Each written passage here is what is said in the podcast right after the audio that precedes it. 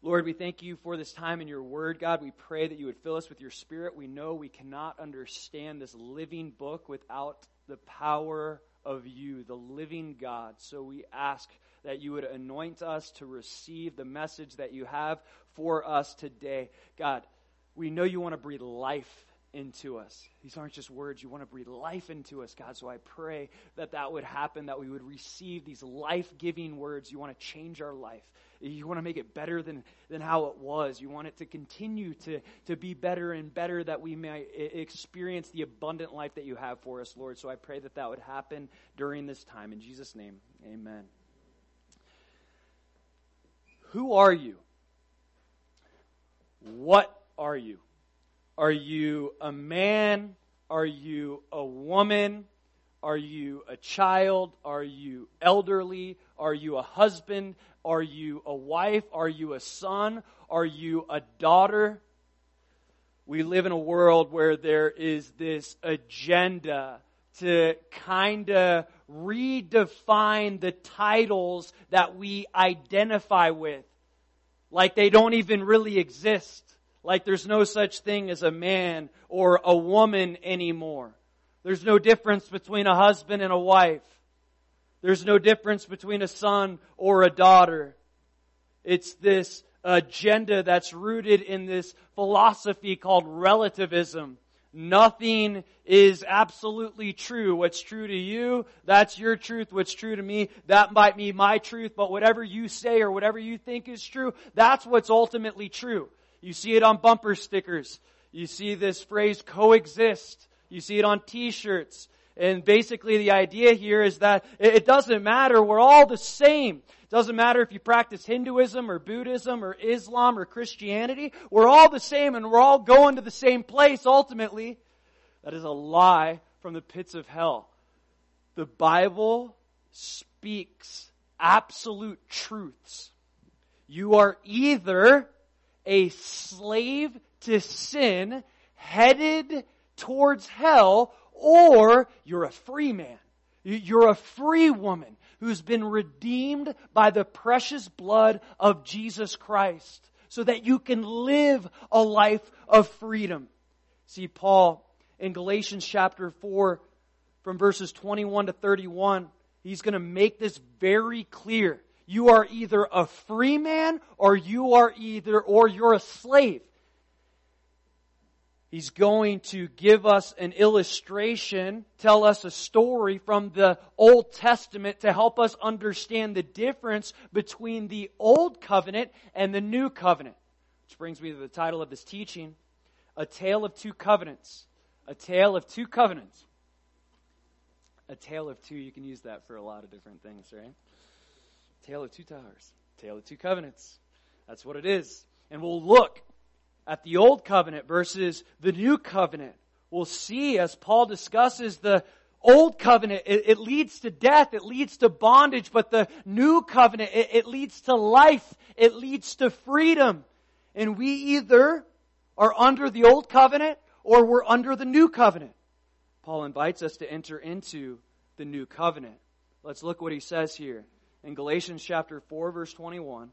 Tell me you who desire to be under the law, do you not hear the law? See, the churches in Galatia were reverting back to the old law, the old covenant. They were reverting back to the Mosaic law. Now, these people who initially accepted the gospel of Jesus Christ, they had some false teaching going on in the church.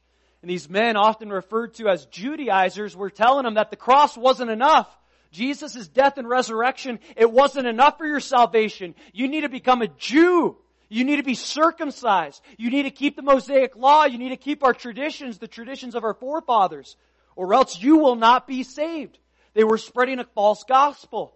But these people in Galatia, these churches, this region of churches, they started believing this false gospel. They were reverting back to the Mosaic law.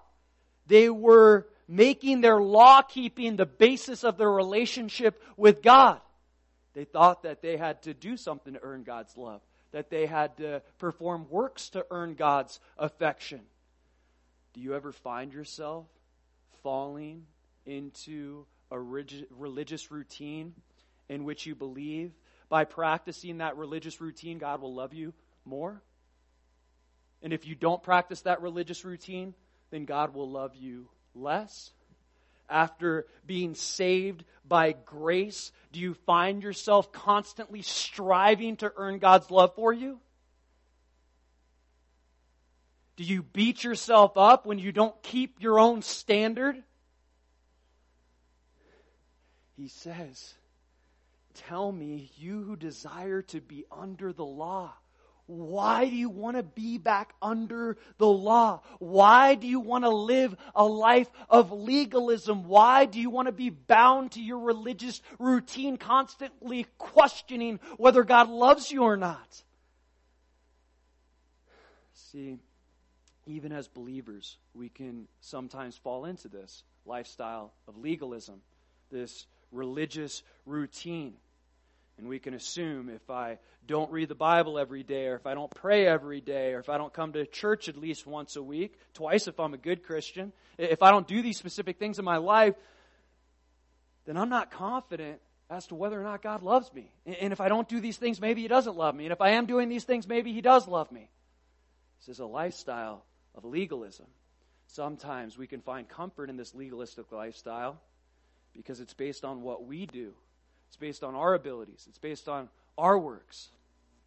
When I live a life of legalism, no longer do I have to put my trust in God and His works and His abilities and what He's going to do.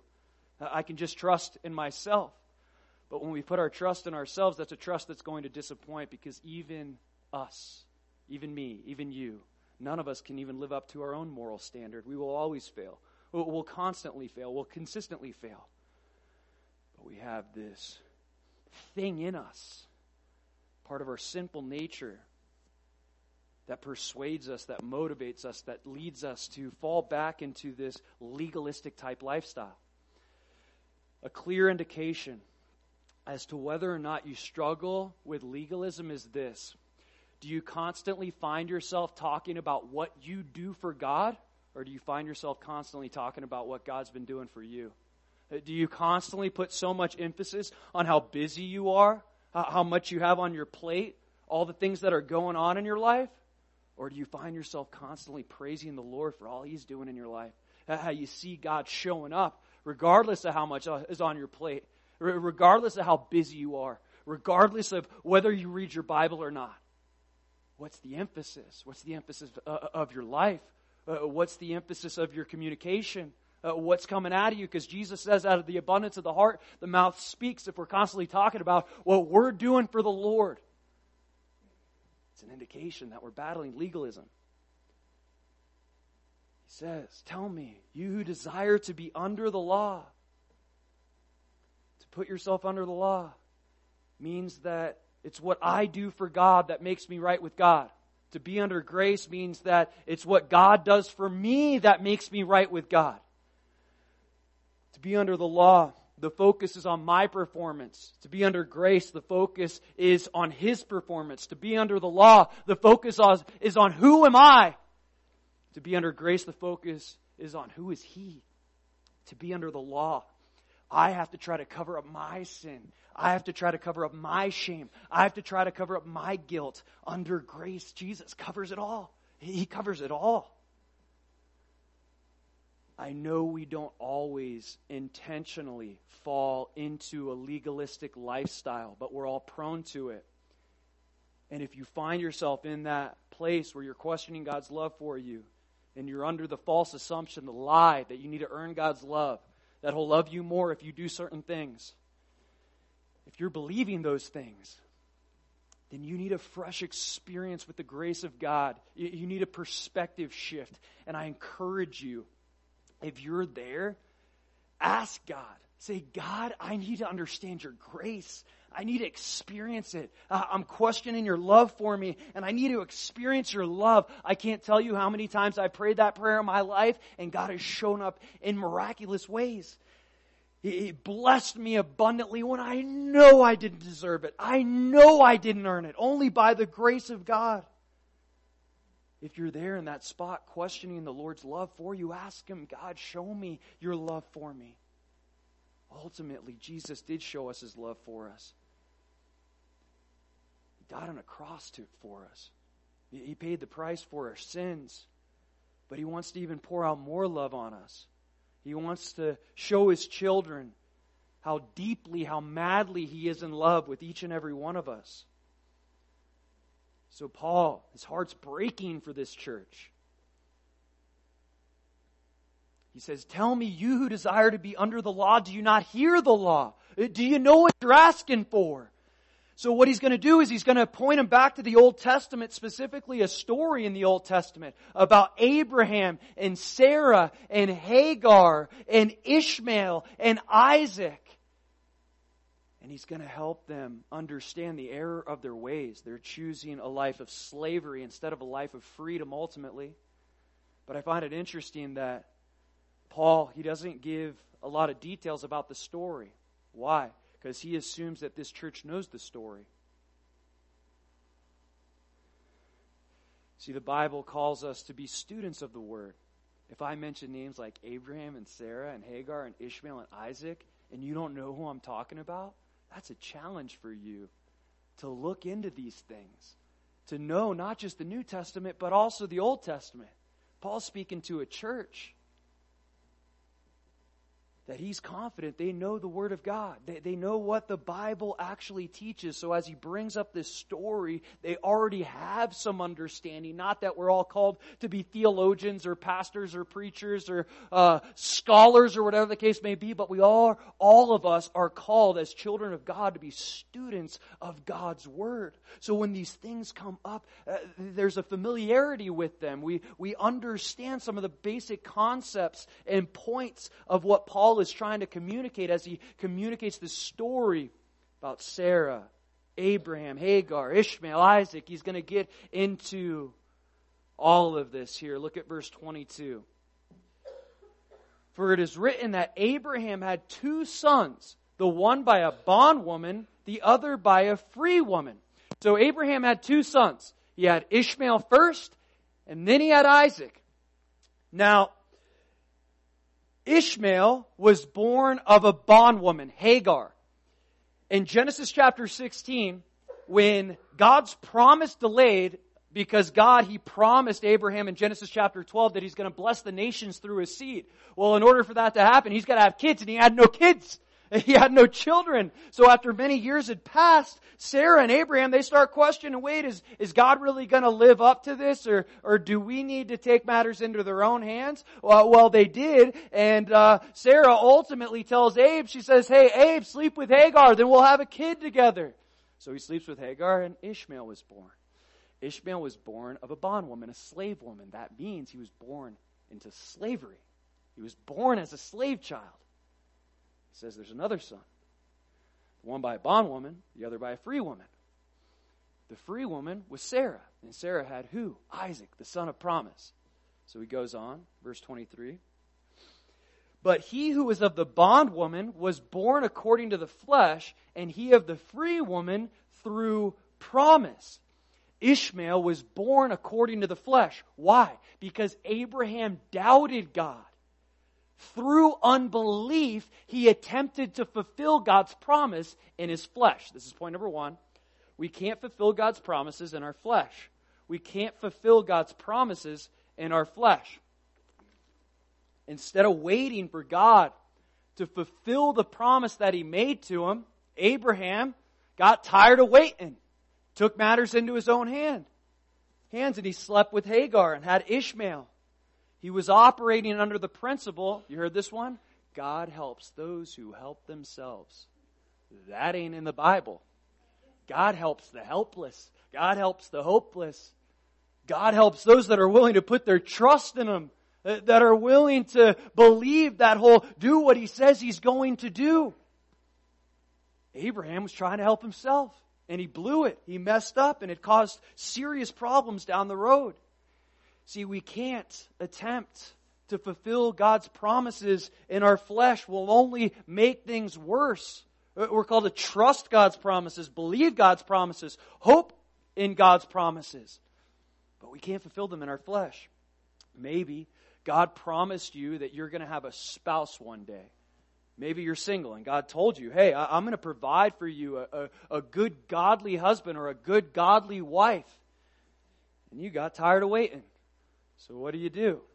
You start making a profile on every single website that there is out there. I don't even know how many there are now, but you start making profiles everywhere. Well, well, if God said I'm going to have a husband, God, God helps those who help themselves, so I better throw the bait out there and I better let everybody on the face of the earth know that I'm looking. I want somebody. Is that waiting for God to fulfill the promise? You never know by trying to fulfill the promise in your flesh. Somebody might bite that hook that wasn't intended for you. Maybe God promised you that you were going to be in full time ministry one day. Maybe it was a long time ago. Maybe God told you, hey, you're going to be a missionary somewhere. You're going to be a ministry, ministry somewhere. And you start taking matters into your own hand, looking, seeking, trying to make this thing happen on your own, trying to force it instead of waiting for it to happen. We see God do this time and time again. He does it with Abraham. He did it with David, right? David was anointed king of Israel as a child, but he didn't come, become king until he was 30 years old. Sometimes there's a delay in God fulfilling his promises, but God's delay, we can't use that as an excuse to act out in our flesh and try to attempt to fulfill his promises in our own strength will mess things up. We see Abraham. He was lacking faith, which is encouraging in a backwards way. Why? Abraham is the father of the faith. He's the father of the faith. The same God that he believed in is the same God that we believe in. The same God that died on the cross is the same God that actually visited Abraham. But he struggled with faith at times. The father of faith. As believers, Sometimes we struggle with faith. Sometimes uh, we, we doubt. God said He was going to do something in my life, but it's been a long time. It's been a year, two years, three years, ten years, uh, decades, and it still hasn't happened. God, when's it going to happen? He knows our flesh is weak. He knows we'll struggle at faith at uh, struggle with faith at times. There's a story in Mark chapter 9 where Jesus has this encounter with this man whose son is demon possessed. And he asks the man, he says, Do you believe that I can take care of your son? the father says, Lord, I believe, but help my unbelief. See, Lord, there's a part of me that believes you. Uh, there's another part of me that's doubting. So, God, help me with the part that's doubting. Help me with the part that's questioning. Uh, Lord, uh, I know your word says that, that you love me. And I know at times I've experienced your love, but right now I'm doubting it, God. Uh, I'm doubting your grace. I'm doubting your mercy. I'm doubting your acceptance. God, help me with the part that doubts. Can you, can you fill the part that doubts with some more faith so that I can trust that you're able to do what you claim you're able to do? That you do love me in the way that you say you love me. So Abraham, lacking faith, he sleeps with Hagar as Ishmael. Ishmael is the father of the nation of Islam. So, this one act in the flesh caused many problems down the road. The Ishmaelites would be enemies with the Israelites since times past, still to this day. Uh, uh, Muslims at war with the Jews in the Middle East. You see Muslims at war with Christians as well. Uh, and this is uh, rooted back to this one act. Abraham trying to fulfill God's promise in his flesh. See, when we try to, when we attempt to fulfill God's promises in our flesh, it will have lasting consequences. And we don't even know how many people could be affected by those decisions we make to try to make things happen on our own instead of waiting for God to do what he said he was going to do. So these two sons, one by a bondwoman, the other by a free woman. Verse 23. But he who was of the bondwoman was born according to the flesh. According to the flesh. Now he's making this connection between Ishmael and legalism, okay? Uh, just as Ishmael was a slave child, he was born of a bondwoman, so too does legalism lead to bondage. He says that this was according to the flesh. In other words, legalism is according to the flesh. Legalism or religiosity is a false form of spirituality. It's not actual spirituality. It may appear like spirituality, but it's not actual spirituality. Says it's living according to the flesh. We usually think of uh, living according to the flesh as like acting out, indulging in sin. Maybe it's gluttony or sexual sexual immorality or or addiction, whatever the case may be. But Paul makes it clear that uh, just as the flesh practices those things or leads us to practice those things, so too does the flesh influence us to fall into this legalistic lifestyle, this religious routine, through which we believe that through doing these things we'll be accepted by God. Now, it's important to note that legalism is not setting spiritual standards or purposing to live a life of spiritual discipline. Legalism is the worship of spiritual disciplines. Okay? Legalism is the worship of spiritual disciplines, meaning I'm exalting spiritual disciplines like reading and praying and coming to church. Uh, I, am putting these things in the place of God honestly. Uh, and I put these things so high on my priority list over God that I think these things actually trump God in the sense that if I don't do these things, then I can't have a relationship with God, or God won't accept me, or God won't love me. This is legalism. Exalting these spiritual disciplines to a place that when I miss my devotion life one morning, I wonder if God's gonna bless me that day. Oh, or God's gonna love me that day. Or, or God is looking down on me with this stern face, just wait, hey, you better get back in your Bible, boy. That's not how it is. That's not the God we serve.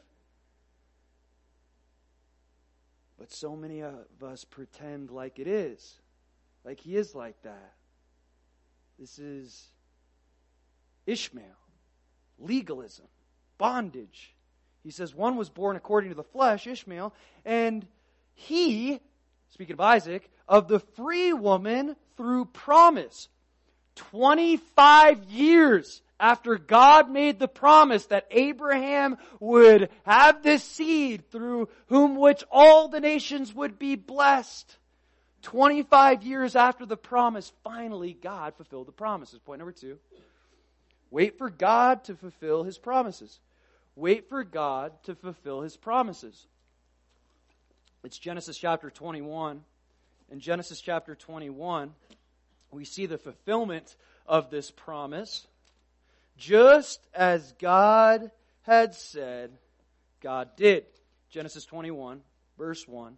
And the Lord visited Sarah as he had said, and the Lord did for, for Sarah as he had spoken. For Sarah conceived and bore Abraham a son in his old age at the set time of Abraham uh, set time of which God had spoken to him. Just as God promised, he delivered. Abraham and Sarah, they were just to wait for the promise. And as they waited, God showed up. See, we either put our trust in our works or we put our trust in God's miraculous work. Uh, I either take matters into my own hands and I try to earn God's affections, or I accept the cross and recognize that God already loves me. That, that I already have His affections, that He can't love me any more or any less, regardless of what I do, regardless of how I live. We see Isaac is a type of Christ. He's a picture of Jesus Christ. They were both sons of promise, just as Jesus was promised. So too Isaac was promised. They were both referred to as their father's only son, even though Abraham had two sons. Isaac's often referred to as his only son, just as Jesus is God's only begotten son. Though he has many children, Jesus is only his only begotten son.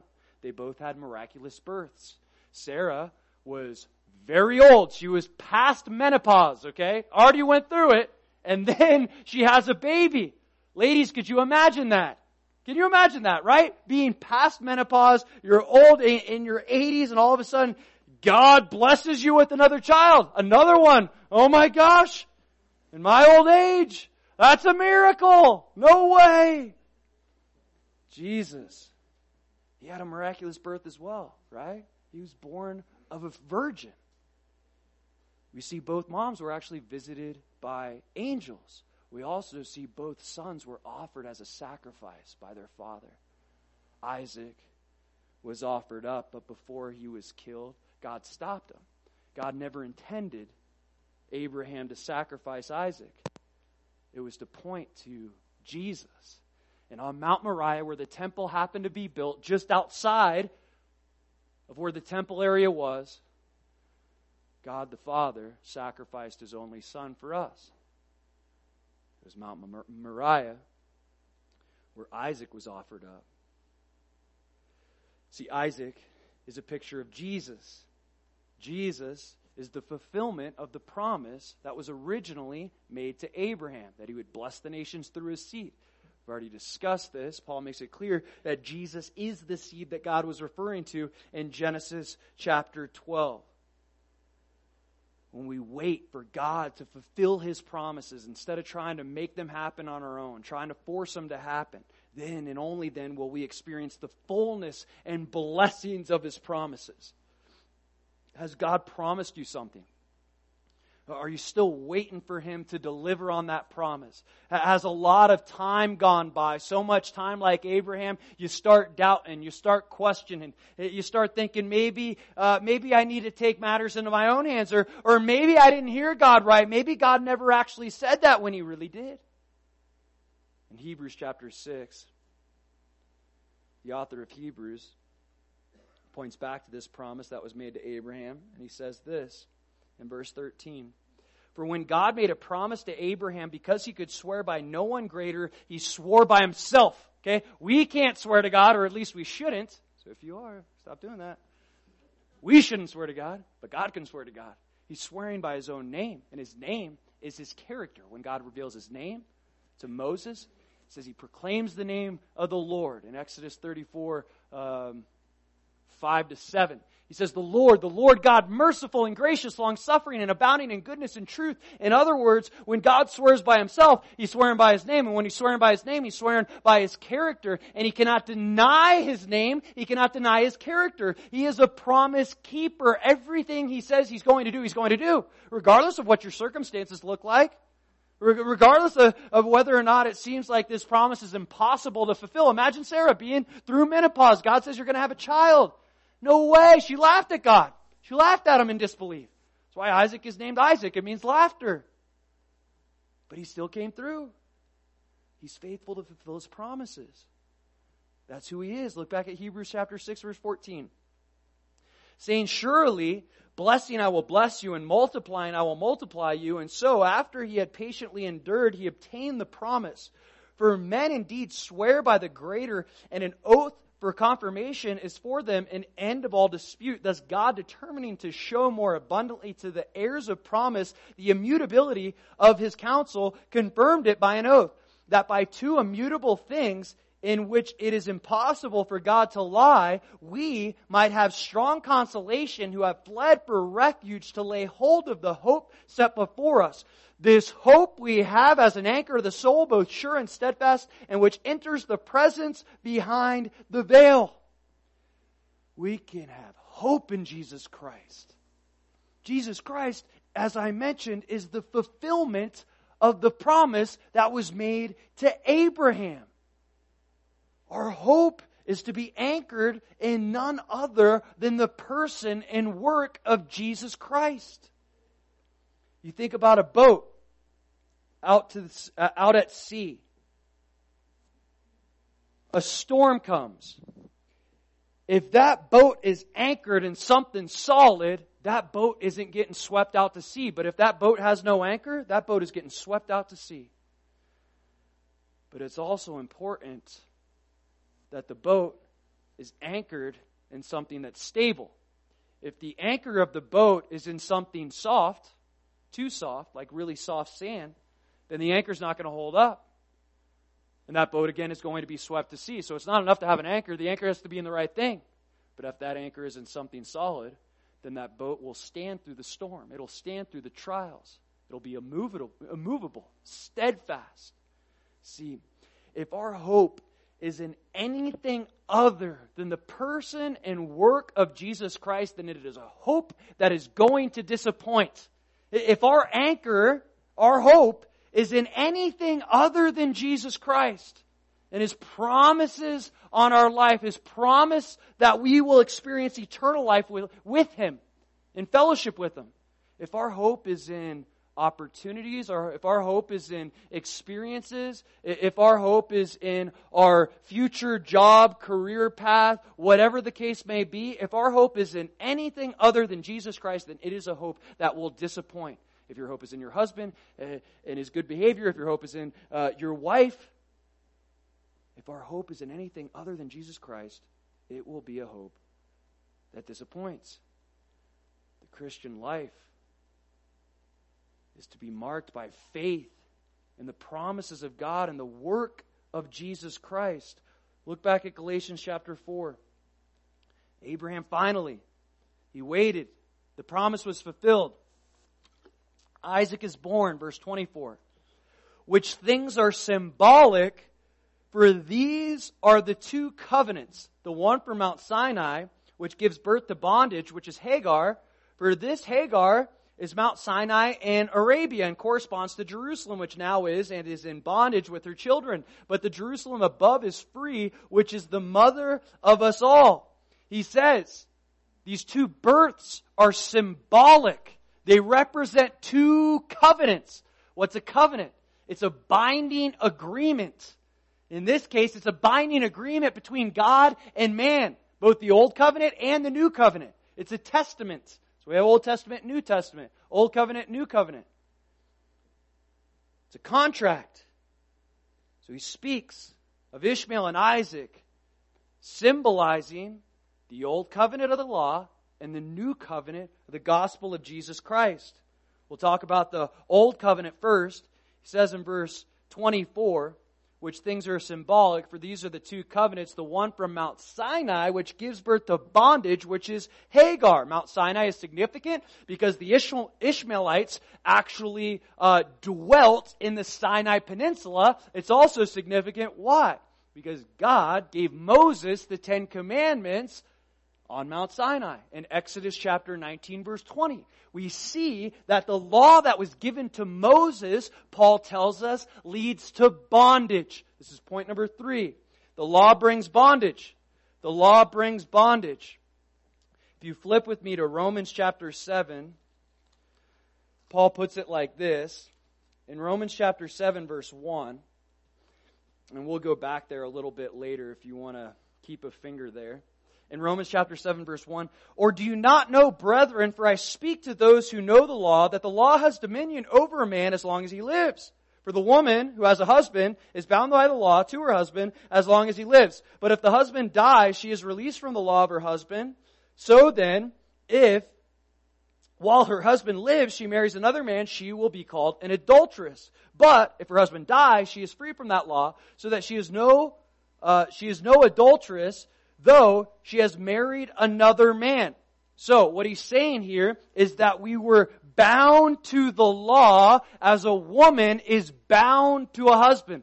We were bound to be faithful to keep the law in its entirety just as a woman is bound to not commit adultery against her husband.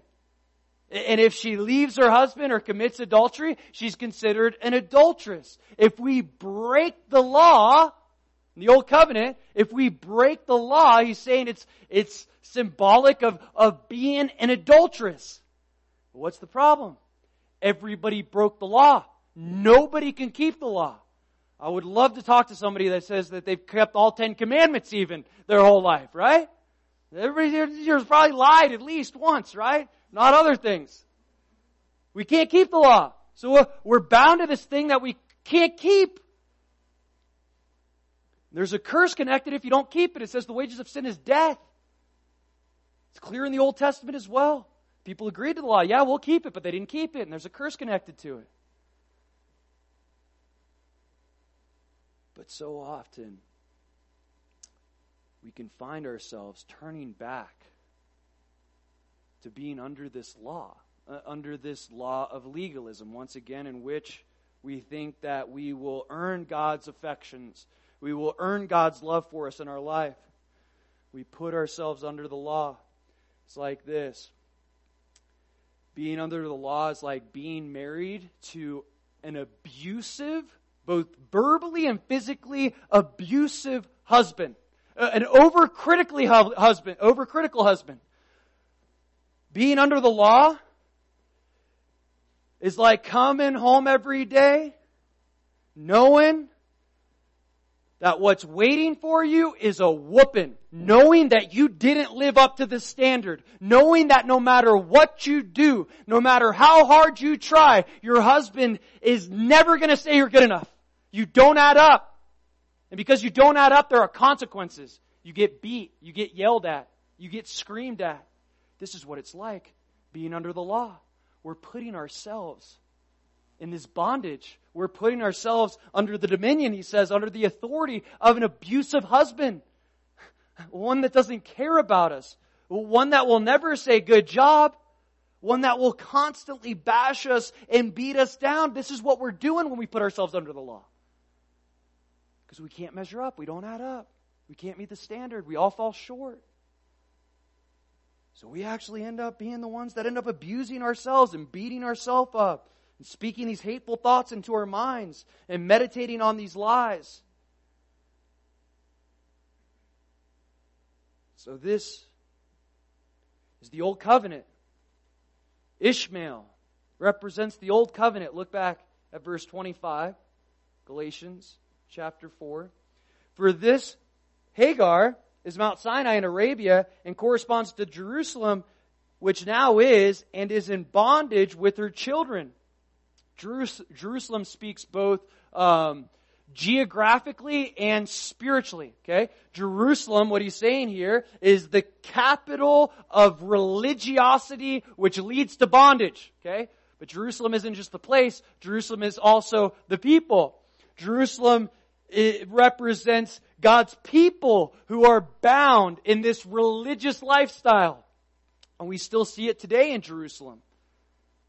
Many Jews bound to this religious routine, thinking they, they don't keep up with it, then God's not going to accept them. God's not going to love them. God's not going to want them.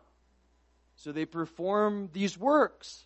They have this, these traditions and these routines that they go by. Because they can't be confident in the Lord's love for them. It says in verse 26, But the Jerusalem above is free, which is the mother of us all Paul here refers to God's own Jerusalem in heaven. See, Christianity, at least real Christianity, it comes from heaven, not the earth. It's not something created by man. It is something created by God. See, God created relationship with man. Man didn't create relationship with God, as some assume. And it's God who pursues relationship with man even before man pursues relationship with God. God was reaching out to you before you responded. Jesus says, no one comes to the Father unless my Father, or no one comes to me unless my Father draws him. Before you turn to the Lord, He had been wooing you. He had been trying to get your attention. He was inviting you into relationship. And through this relationship, we see in verse 26, but the Jerusalem uh, above is free. This relationship with God is only offered by faith or by grace through faith. It cannot be earned, and it can only be received because of the finished work of Jesus Christ through his death, burial, and resurrection. Through this relationship and through this relationship alone can we experience freedom. That's point number four. Grace brings freedom. Grace brings freedom. Whereas the law brings bondage, grace brings freedom. It's Romans I told you we'd be back there. Romans chapter 7, verse 4. It's the same text, just continuing on. Therefore, my brethren, you also have become dead to the law through the body of Christ, that you may be married to another, to him who was raised from the dead, that we should bear fruit to God. For when we were in the flesh, the sinful passions which were aroused by the law were at work in our members to bear fruit to death. But now we have been delivered from the law, having died to what we were held by, so that we should serve in the newness of the Spirit and not in the oldness of the letter. He says when you accept Jesus Christ, you die to the law. Why? Because you die to self. As Paul says, I've been crucified with Christ. When we accept Jesus Christ, the old man spiritually gets put to death. We're a new creation in Christ. And the new creation that was created in Christ is no longer married to the law. It's married to who? It's married to Jesus Christ. We're dead to the law. We're no longer under the law. Meaning, the abusive husband died. He's dead. So why go back to him? He's dead. You, you can't even go back to him. You can pretend like he's there, but he's gone. Grace brings freedom. And this is what Paul's getting at. You don't have to live like that anymore. You don't have to beat yourself up like that anymore. Uh, you, you don't have to beat yourself up when you don't keep your standard. You don't have to question God's love for you. He says you're married to Him. And God, He hates divorce. He will never divorce you. He will never leave you nor forsake you. He promises that. He will never walk away from you. He's in it for the long haul. He's committed for eternity. You're no longer under the law. You're under grace. We don't have to earn God's love. We don't have to strive for it. We simply have to receive it. That's why Jesus, he says this in Matthew chapter 11.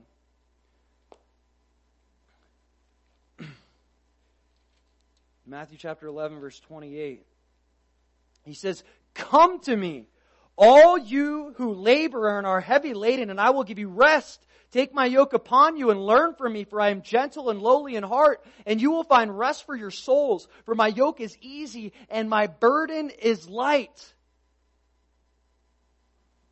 Jesus says, My yoke is easy, my burden is light. That's only possible. Why? Because he bore our burden. He fulfilled the law to a T, even the curse associated with the law. He, he died on the cross. He paid the price. And now he's able to say, My yoke is easy, my burden is light, in light of what he knew he was going to do. He says, Following me is easier than being under the law in one sense. Why? Because Jesus isn't asking us to do stuff for him. He's asking us to do stuff with him. Don't get it twisted. Jesus isn't asking us to just serve him. He's asking us to serve with him. He wants to do it with us. And sometimes we can fall into this mentality that I need to do this for Jesus and I need to do this for Jesus and I need to do this for Jesus. And he goes, child, I'm asking you to do this with me. I'm not asking you to do anything by yourself. I don't want you to try to do this Christian life alone. I'm here to do it with you. I'm here to come alongside you. If you find yourself constantly thinking in your mind that you're doing all these things for Jesus, then it's legalism. He's not asking you to do stuff for him. He's not asking you to do stuff with him. Let me show you. It's Luke chapter 10, verse 40. Actually, let's just read the whole story. Verse 38. Now it happened as they went that he entered a certain village and a certain woman named Martha welcomed him into her house. And she had a sister called Mary who also sat at Jesus' feet and heard his word. But Martha was distracted with much serving, and she approached him and said, Lord, do you not care that my sister has left me to serve alone? Therefore, tell her to help me. And Jesus answered and said to, uh, said to her, Martha, Martha, you are worried and troubled about many things, but one thing is needed, and Mary has chosen that good part which will not be taken away from her. Martha struggled with legalism. She was so busy about serving the Lord that she neglected her relationship with the Lord. Jesus like, I didn't even ask you to do that. Why are you doing a bunch of stuff I didn't ask you to do? Uh, why are you putting more on your plate than I asked you to do? I just want you to spend time with me. And when we're going to do things, we're going to do things together. When I ask you to do things, I'm going to do it with you. I'm not just asking you to do things for me. See, the freedom that exists in Christ, it comes not from living for Christ, it comes from living with Christ, doing life with Christ. That's the only way that we can live for Him, anyways. It's by the power of His Holy Spirit. He comes, He lives inside of us. Everything He asks us to do. He says, I'm going to do it with you. That's why He says, Come to me. All you who labor and are heavy laden, I'll give you rest for your souls. If you're not finding rest, if you're weary, if you're burdened, then you're doing the Christian thing wrong. I'm sorry. You're doing it wrong.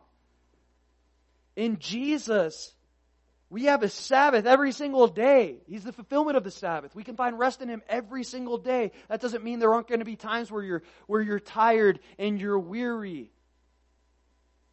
But if you're constantly, always tired and weary and wanting to give up, you're trying to probably do too much for the Lord instead of doing life with the Lord. He continues on, Galatians chapter 4. Verse 27.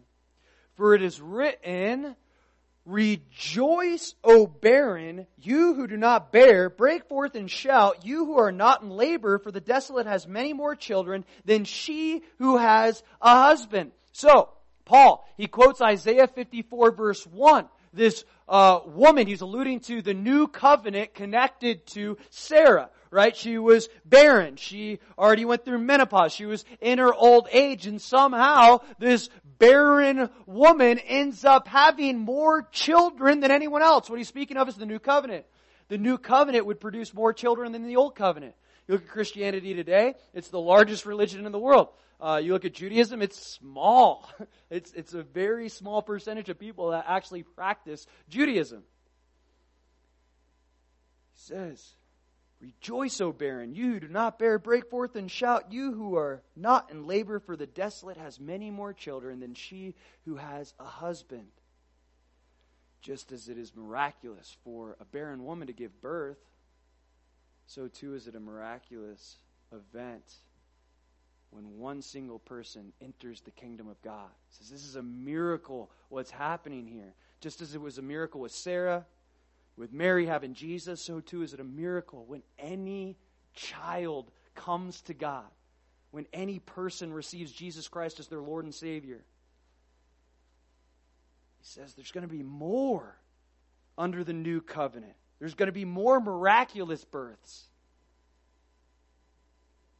We see Paul speaks of the difference between the old covenant and the new covenant in 2 Corinthians chapter 3. He speaks of the greatness of the new covenant, the glory of the new covenant versus the glory of the old covenant. He says this in 2 Corinthians chapter 3 verse 7. But if the ministry of death, written and engraved on stones, speaking of the law, okay, was glorious so that the children of Israel could not look steadily at the face of Moses because of the glory of his countenance, which glory was passing away. So, when God would have encounters with Moses, specifically when he received the law, but this would happen generally when Moses had encounters with God, this glory, the glory of God would shine on Moses and, and Moses would reflect this glory. Okay? But then he'd cover it up. Why? Because it says the glory was fading away. Meaning the glory of the law was fading away. It was a temporary covenant. It wasn't meant to last forever. Moses was covering up the fact that the glory was fading. That the law was fading out. It was a temporary thing. It says in 2 Corinthians chapter 3 verse 8, How will the ministry of the Spirit not be more glorious? For if the ministry of condemnation had glory, the ministry of righteousness exceeds much more in glory. For even what was made glorious had no glory in this respect because of a glory that excels. For if what is passing away was glorious, what remains is much more glorious. So he speaks of the glory between the old covenant and the new covenant. He says the glory of the new covenant is so much greater than the glory of the old covenant. It's better.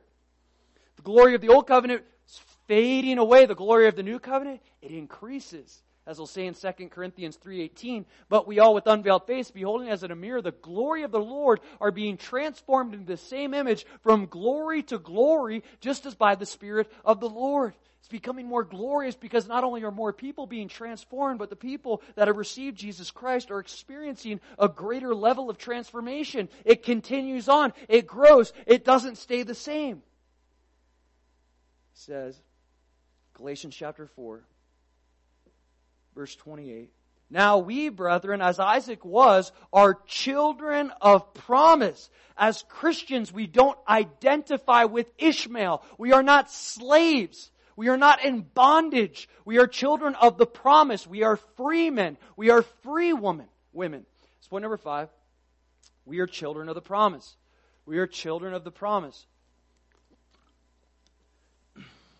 The promise, what promise? Well, the promise that was originally made to Abraham that God would bless the nations through his seed, but God built on that promise over time. Paul specifically speaking of the promise of the new covenant. The new covenant was promised to the saints of old. We see in Ezekiel chapter 36, in Ezekiel chapter 36, We also have Jeremiah chapter 31. We won't get in, uh, into that today. But we see this promise that was made, this new covenant, that the old covenant was for a period of time, but there would be this new covenant that would come. In Ezekiel chapter 36, verse 24, it says, For I will take you from among the nations, gather you out of all countries, and bring you into your own land. New covenant was originally promised to the Jews. Then I will sprinkle clean water on you, and you shall be clean. I will cleanse you from all your filthiness and from all your idols. I will give you a new heart and put a new spirit within you. I will take the heart of stone out of your flesh and give you a heart of flesh. I will put my spirit within you and cause you to walk in my statutes, and you will keep my judgments and do them. Then you shall dwell in the land that I gave to your fathers. You shall be my people, and I will be your God. This new covenant where God says, no longer are you going to look at a piece of paper and try to follow what it says. I'm going to put my desires in you. I'm going to put my heart in you. I'm going to put my Holy Spirit in you. I'm going to put my divine nature in you. So it's not just you trying to follow a to-do list. The desire of your heart, it's changed. No longer a heart of stone. He says, I'm going to give you a heart of flesh. This promise, the saints of old, they longed for this promise. In Hebrews chapter 11, I'll read it for you. It says in verse 35, Women received their dead raised to life again. Others were tortured, not accepting deliverance, that they might obtain a better resurrection. Still others had trials, uh, trial of mockings and scourgings, yes, and of chains and imprisonment. They were stoned, they were sawn in two, were tempted, were slain with the sword. They wandered about in sheepskins and goatskins, being destitute, afflicted, tormented, of whom the world was not worthy. They wandered in deserts and mountains and dens and caves of the earth. All of these, having obtained a good testimony through faith, did not receive the promise. God, having provided something better for us, that they should not be made perfect apart from us. The saints of old were longing for this promise of the new covenant. They were longing for the Messiah to come on the scene so that they might enter into the new covenant. They've suffered persecution, scourgings, beheadings, being sawn in two, longing for the covenant that we get to enter into now, that we get to be a part of now. Jesus makes this clear that He came to give all an opportunity to enter into the new covenant in Matthew chapter 26. In Matthew chapter 26, as He institutes communion, He says in verse 26, he says, And as they were eating, Jesus took bread, blessed and broke it, and gave it to the disciples and said, Take, eat, this is my body. Then he took the cup and gave thanks and gave it to them, saying, Drink from it, all of you, for this is my blood of the new covenant, which is shed for many of the remission of sins. It's through the death and resurrection of Jesus Christ that we're able to enter into the new covenant. There hasn't been an era on the face of the earth that's been more easy to enter into a relationship with God than now. Since Jesus died and rose is the easiest time to enter a relationship with God. Easiest time that there's ever been throughout history, the last 2,000 years. This is the promise that we can have fellowship with God, not just now, but for all eternity. Paul goes on, Galatians chapter 4, verse 29. Got a couple more verses.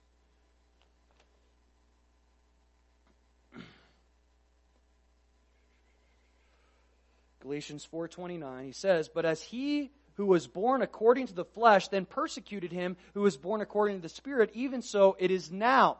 Okay. So, in Genesis chapter 21, after Isaac was born, he was weaned, they had this big celebration for him. They had this big feast. The son of promise is finally weaned. He, can eat solid food now. But Ishmael started mocking him. He started persecuting him. Why? Because he was jealous. He's a slave kid. And you got this promised son, they're having this big party for him. So he started picking on him. He started persecuting him. Paul says, this is symbolic as well. He says, but as he who was born according to the flesh then persecuted him who was, uh, who was born according to the spirit, Ishmael persecuted Isaac, even so it is now. During this time period, the Jews were persecuting Christians. They were killing Christians. Why? Because of jealousy. In Acts chapter 13, verse 45, in Acts chapter 13, verse 45, it says, But when the Jews saw the multitudes, they were filled with envy. In contradicting and blaspheming, they opposed the things spoken by Paul. So the Jews were jealous that the Christians were claiming to have a relationship with Yahweh, and I believe something about it was so real to them. They recognized there's something different about these people, but because our hearts are hard, we're going to deny the truth, just as Paul did when Stephen was persecuted and killed. Just as Ishmael was jealous of Isaac's relationship with his father, so too were the Jews jealous, and still are, of Christians' relationships with Yahweh, with their God.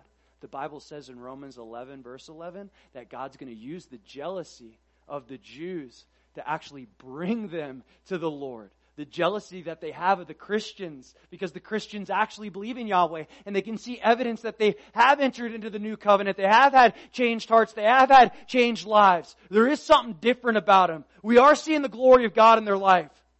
Bring them to this place of jealousy. God says He's going to use it to bring people unto Himself the Jews specifically? Are people jealous of your relationship with God?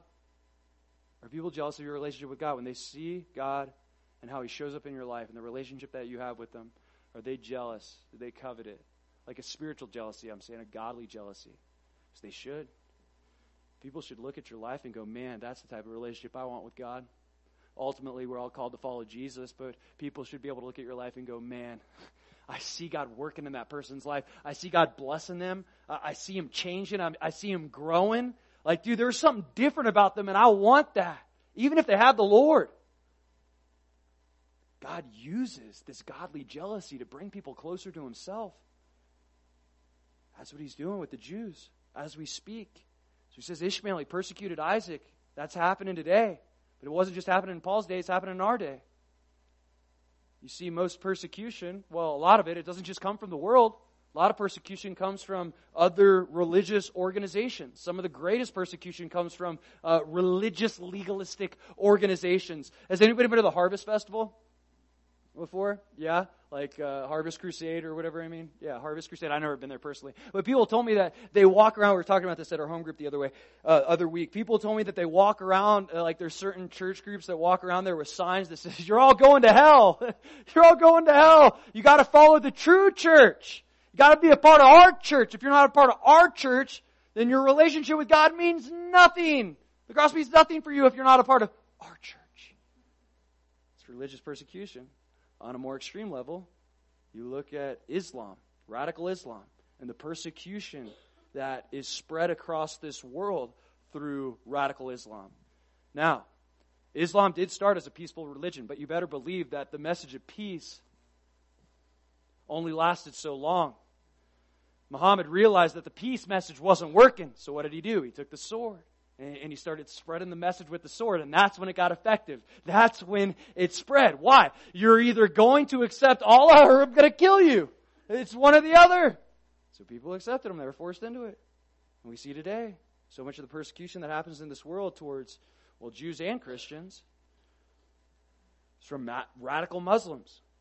But that's part of it. Persecution is, mark, is a mark of true Christianity. It's something we can expect. If we're really practicing a Christian faith that the Bible teaches, then we can expect to be persecuted, at least on some level. That doesn't mean martyrdom, but it does mean something. And I'll tell you this if you've never experienced any type of persecution in your life, then you probably aren't practicing a biblical faith. I'm just being real because Jesus promised it. He said, In this world you will have tribulation, speaking to his followers. Paul says, Those who desire to live a godly life in Christ Jesus will suffer persecution. Martin Luther uh, has this quote, or had this quote when he was alive, says, If someone does not want to endure persecution from Ishmael, let him not claim he is a Christian. Speaking of this text specifically. So he goes on, hey, that's part of it. Verse 30. Nevertheless, what does the scripture say? Cast out the bondwoman and her son, for the son of the bondwoman shall not be heir with the son of the free woman. Paul says, what does the scripture say? Paul's like, it's not about my opinion, it's about what the Bible actually says. This is what the Bible actually says. The Old Testament actually says this. And what does it say? Cast out the bondwoman and her son. After Ishmael persecuted Isaac, Sarah had had it. She says, no more. Hagar and Ishmael are out, Abraham. You need to kick them out. And God agreed. He said, Yep, you got to kick them out. Cast out the bondwoman. You got to get rid of them. You got to do what Sarah says. So he did. Just as Ishmael and Isaac weren't able to live in harmony under the same roof, neither can legalism and grace live in harmony in a Christian's life. They can't. They're opposed to one another. They're contrary to one another. One says, I embrace and immerse myself in the love of God. I know I don't earn it. I just receive it because He's so good, because He's so great. I did nothing to deserve this. And I'm just going to dwell in it. I'm going to immerse myself in it. And I'm not going to beat myself up because I got a God in heaven who loves me, who was willing to die for me. Legalism says, I don't know about all that. Maybe, but I'm not sure. Because I'm not sure, I'm going to keep striving. I'm going to keep working. I'm going to keep questioning whether God loves me or not. He says, You got to cast out the bondwoman. You got to cast off the, the legalism. You got to cast off the, the flesh. You can't have freedom and bondage in the same place.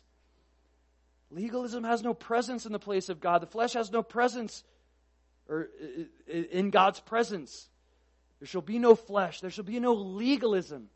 In His presence, there's freedom from all those things.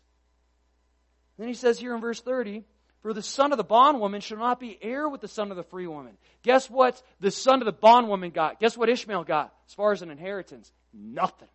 He got nothing. Not one penny, nothing. He almost died. God took care of him because he said he's going to bless the descendants of Abraham. God had to keep his promise. But he didn't get any of the inheritance. Your legalistic lifestyle doesn't increase your heavenly inheritance. It doesn't. We can't earn our heavenly inheritance. We simply receive it, we accept it. And you'll gain no heavenly inheritance if your trust is in some religious routine or some legalistic lifestyle. If your trust is in anything other than the person and work of Jesus Christ. He says, the bondwoman, her son, he had no inheritance. He received nothing. Lastly, it says in verse 31 So then, brethren, we are not children of the bondwoman, but of the free. He says, You're not children of the bondwoman. You're not to relate with Ishmael. You're to relate with Isaac. Eh, eh, you're sons and daughters of the promise. You're not children of the flesh. You're, you're, you're children of freedom. You're not children of bondage. If this is true, if we're sons and daughters of the promise, if we're children of freedom and not bondage, if we're children of grace and not legalism, then we should act like it. We should walk in it. As long as we live under the law, we're living as slaves. And we'll spend our whole lives trying to please our master.